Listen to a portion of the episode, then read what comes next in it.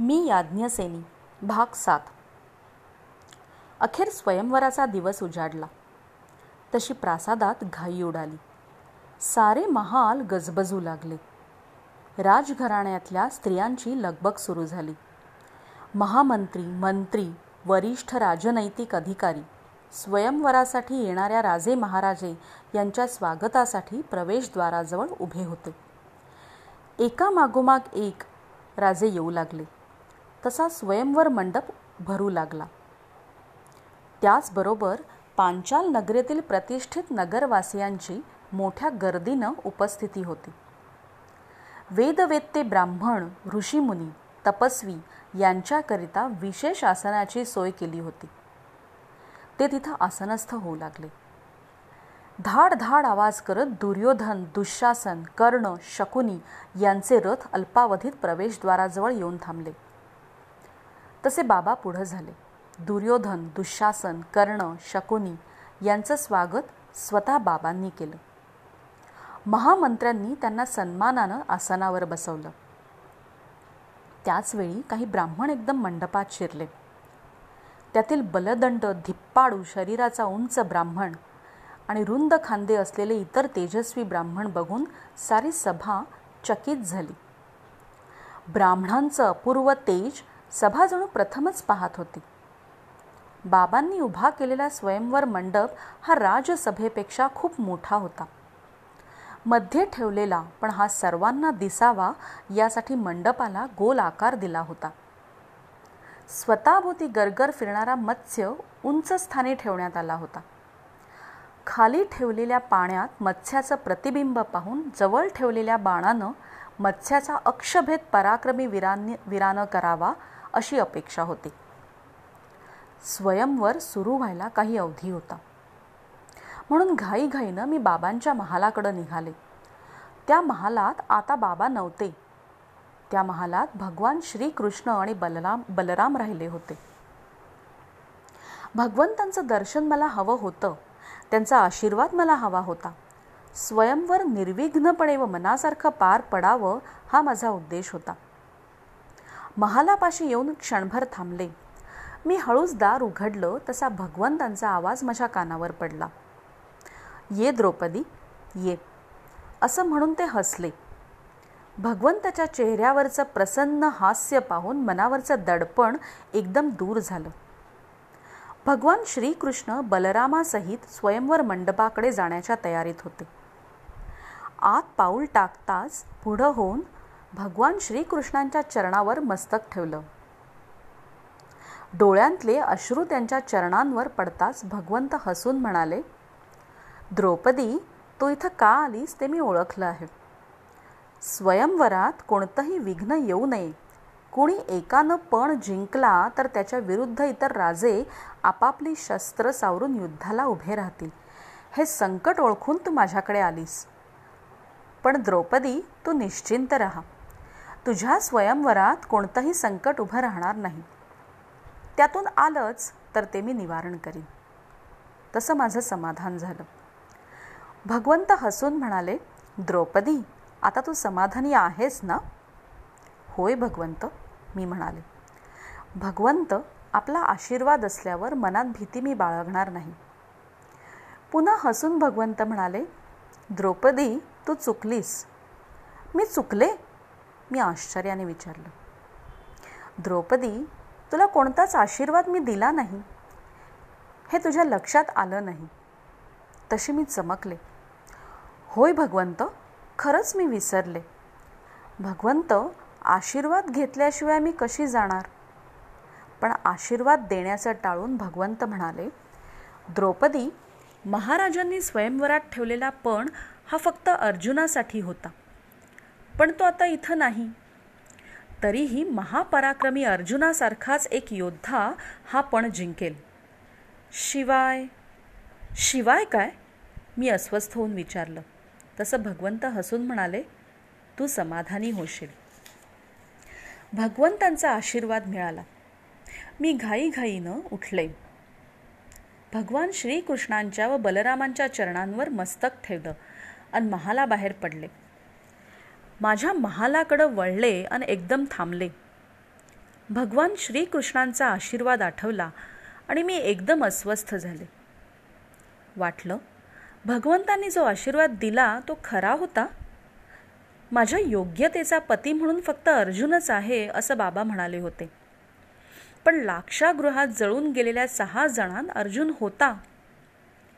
किंवा जो पण जिंकेल त्याला पती म्हणून द्रौपदीनं त्या त्यावर समाधान मानावं असा तर अर्थ नसेल. सारे विचार बाजूला टाकून मी माझ्या महालात शिरले अन थांबले. आसनावर बसलेल्या बाबांना बघून मी आश्चर्यानं विचारलं बाबा भगवंतांचा आशीर्वाद घ्यायला गेले होते. पण बाबा यावेळी तुम्ही इथं? बाबा हसून म्हणाले स्वयंवराची वेळ जवळ आली. तू आता खूप आनंदात असशील. आणि तो आनंद पाहण्यासाठी मी घाईघाईनं आलो. द्रौपदी तू आनंदात आहेस ना? मनात अस्वस्थता असूनही मी किंचित हसत म्हणाले बाबा स्त्रीच्या जीवनात विवाहाला अतिशय महत्त्व आहे. खरं ना?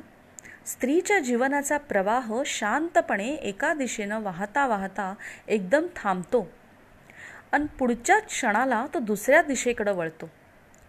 तो क्षण त्या क्षणाला होणारा आनंद स्वीकारण्यासाठी ती उत्सुक असतेच. पण बाबा बोलता बोलता मी थांबले. द्रौपदी बोल थांबू नकोस. मग मी गंभीरपणे म्हणाले बाबा ज्या आनंदी क्षणाची आपण प्रतीक्षा करत असतो तोच क्षण भविष्यात वादळाचा ठरला तर? द्रौपदी आश्चर्यानं बाबा उद्गारले तुझ्या आयुष्यात असं घडणार नाही. भविष्यकाळात असं घडेल असा विचार प्रतिकूल दृष्टीनं करतो. आणि असा विचार करणं म्हणजे धैर्यापासून दूर जाणं असा अर्थ आहे. द्रौपदी असं काही घडणार नाही. त्यातून भगवान श्रीकृष्णांनी दिलेला आशीर्वाद तुझं धैर्य वाढवणारा आहे. बाबा तोच आशीर्वाद मला अस्वस्थ करतो. अस्वस्थ? होय बाबा. भगवंतांनी स्पष्ट शब्दात आशीर्वाद असा दिला नाही. ते म्हणाले द्रौपदी महाराज द्रुपदांनी ठेवलेला पण हा फक्त अर्जुनासाठी होता. पण तो आज इथं नाही. तरीही महापराक्रमी धनुर्धारी अर्जुना इतकाच नव्हे तर जणू अर्जुनच असा एक योद्धा आपल्या अचूक शस्त्रास्त्र कौशल्यानं हा पण जिंकेल. पण एवढं बोलता बोलता भगवंत थांबले.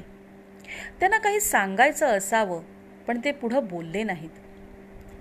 बाबा मला सांगा अर्जुना इतकाच असा एक योद्धा अस्तित्वात आहे? तसे बाबा विचारात पडले. पण लगेच म्हणाले होय द्रौपदी असा एक पराक्रमी महारथी कर्ण म्हणून हस्तिनापुरात आहे. आज कौरवांबरोबर तोही या स्वयंवरात उपस्थित आहे. अर्जुना इतकाच तो शस्त्रास्त्रात निपुण आहे. पण जिंकण्यासाठीचं सारं कौशल्य शस्त्रास्त्र वापरण्यातील अचूकता रणांगणात शत्रूचा सहज पराभव करण्याचं सामर्थ्य त्याच्याकडं आहे असा त्याचा लौकिक आहे. मी विचारात पडलेली पाहताच बाबा घाईघाईनं म्हणाले द्रौपदी तू निश्चिंत राहा. मी ठेवलेला पण करणंच काय पण कुणीही जिंकू शकणार नाही. अन लगेच उठत ते म्हणाले द्रौपदी स्वयंवराची वेळ जवळ आली की तुला बोलावण्यासाठी दृष्टद्युम्न व महामंत्री येतील. त्यांच्याबरोबर स्वयंवर मंडपात ये. आणि ते चटकन महालाबाहेर पडले. यावर माझी झालेली अवस्था ती शब्दात सांगता येईल.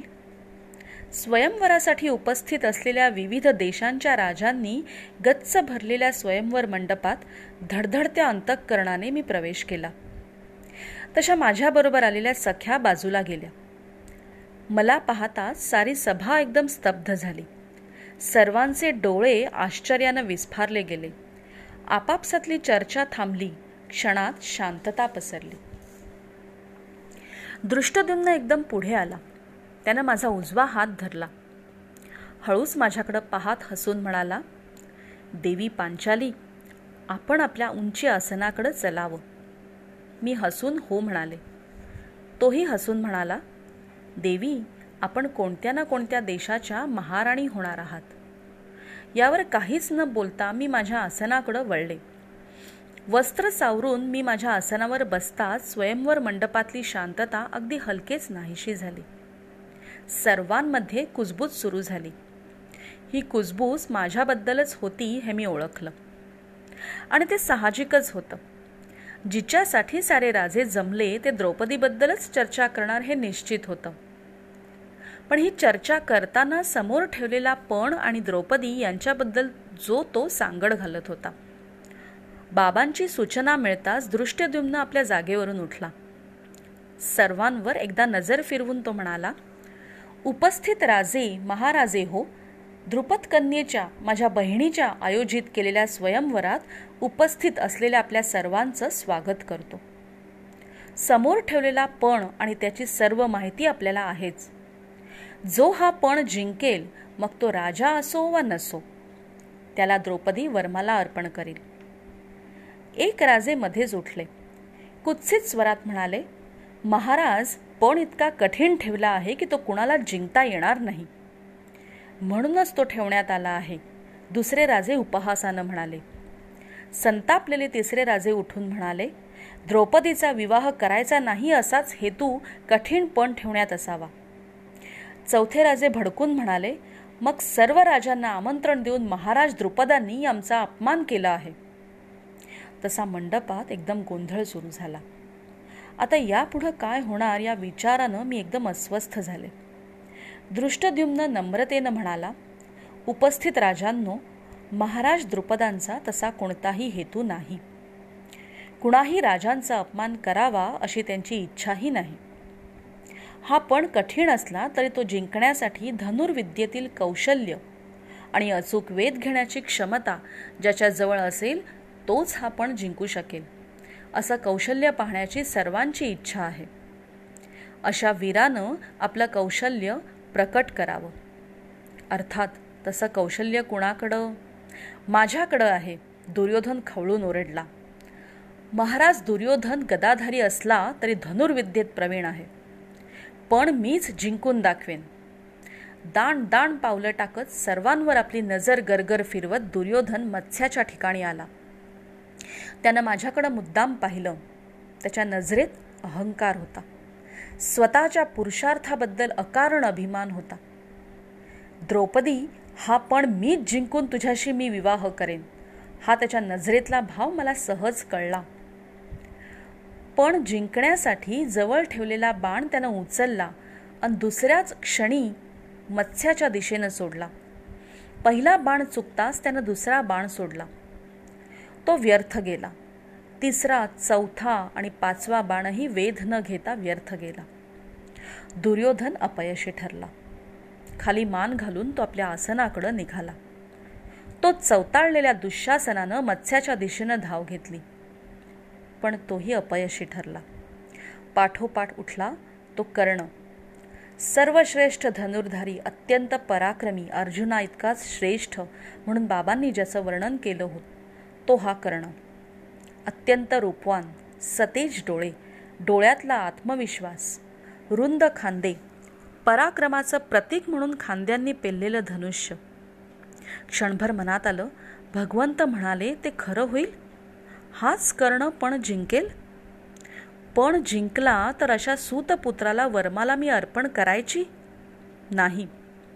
थांबा तुम्ही धनुष्याला स्पर्श करू शकत नाही मी म्हणाले. पण का? चकित होऊन कर्णानं विचारलं आपण सूतपुत्र आहात. सूतपुत्राला मी वरणार नाही. मी ठामपणे उत्तरले कर्णाची मान खाली गेली. डोळ्यातलं तेज नाहीसं झालं. अपयशानं खचलेल्या कर्णाच्या चेहऱ्यावर निराशा दुःख स्वतःवरचा संताप प्रकट झाला. पण मी मात्र समाधानी झाले. एका मागोमाग एक एक एक वीरानं पण जिंकण्याचा प्रयत्न केला. पण त्यात कुणालाच यश आलं नाही. स्वयंवर थांबलं. सभेत निराशा पसरली. आता कोणता वीर उठणार याचीही उत्सुकता सर्वांना लागली. जो तो एकमेकांकडं बघू लागला. सर्वांच्या मनात एकच विचार होता. आता कोणता वीर उठणार? तोच ब्राह्मण समुदायातून अत्यंत तेजस्वी चेहऱ्याचा एक ब्राह्मण उठला. तसे सभेत हाशा उमटला. मनात आलं हा ब्राह्मण धनुर्धारी असेल? माझ्या मनातला विचार एका राजानं उपहासानं व्यक्त केलाच. तो राजा संतापून म्हणाला अरे ब्राह्मणा जप तप करणारा कुणी ब्राह्मण धनुर्धारी असतो? अरे यज्ञात आहुती टाकणाऱ्या तुझ्या हातानं धनुष्य कधी उचललेस का? धनुष्यावर बाण कसा चढवतात हे माहीत नसलेल्या ब्राह्मणा मत्स्यभेद करण्यासाठी पुढं आलास तर तुझे हात तोडले जातील. महाराजांकडे वळून तो राजा ओरडला. महाराज या ब्राह्मणाला ताबडतोब बाहेर हकलून द्या. त्यानं मत्स्यभेदासाठी पुढं येणं हा आम्हा क्षत्रियांचा अपमान आहे. दृष्टद्युम्न नम्रतेनं म्हणाला महाराज मत्स्यभेदासाठी सर्वांनाच आमंत्रण होतं. त्यात ब्राह्मणालाही होतं. ज्यांना पण जिंकण्यासाठी प्रयत्न करायचा असेल त्यांनी प्रयत्न करायला काहीच हरकत नाही. त्याचवेळी त्या ब्राह्मणानं इकडं तिकडं न पाहता झटकन धनुष्य उचललं त्यावर क्षणात बाण चढवला आणि पुढच्या क्षणाला त्यानं अक्षभेद केला. तशी सभा आनंदाने ओरडली तर काही उपस्थित महाराजांनी आपली शस्त्र बाहेर काढली. सभेत एकदम गोंधळ सुरू झाला. बाबा आपल्या आसनावरून सभेच्या मध्यभागी धावले. दृष्टद्युम्नानं आपलंही खडग बाहेर काढलं. युद्ध होणार या कल्पनेनं बाबांनी आपलं धनुष्य डाव्या मुठीत घट्ट धरलं. स्वयंवर मंडपातलं वातावरण बघून मी घाबरले. पण त्याही स्थितीत शेजारीच सुवर्णाच्या तबकात ठेवलेली वर्माला उचलून त्या ब्राह्मणाच्या दिशेनं मी धाव घेतली अन कुणाच्याही लक्षात येण्यापूर्वी हातातली वर्माला ब्राह्मणाच्या गळ्यात घातली. संतापलेल्या दुर्योधन कर्णानं ब्राह्मणावर बाण फेकण्यास सुरुवात केली. मत्स्या शेजारी ठेवलेलं धनुष्य आणि बाण उचलून ब्राह्मणानं प्रतिकारार्थ युद्धाला सुरुवात केली. भीतीनं मागं सरकून मी एका आसनामागं आश्रय घेतला.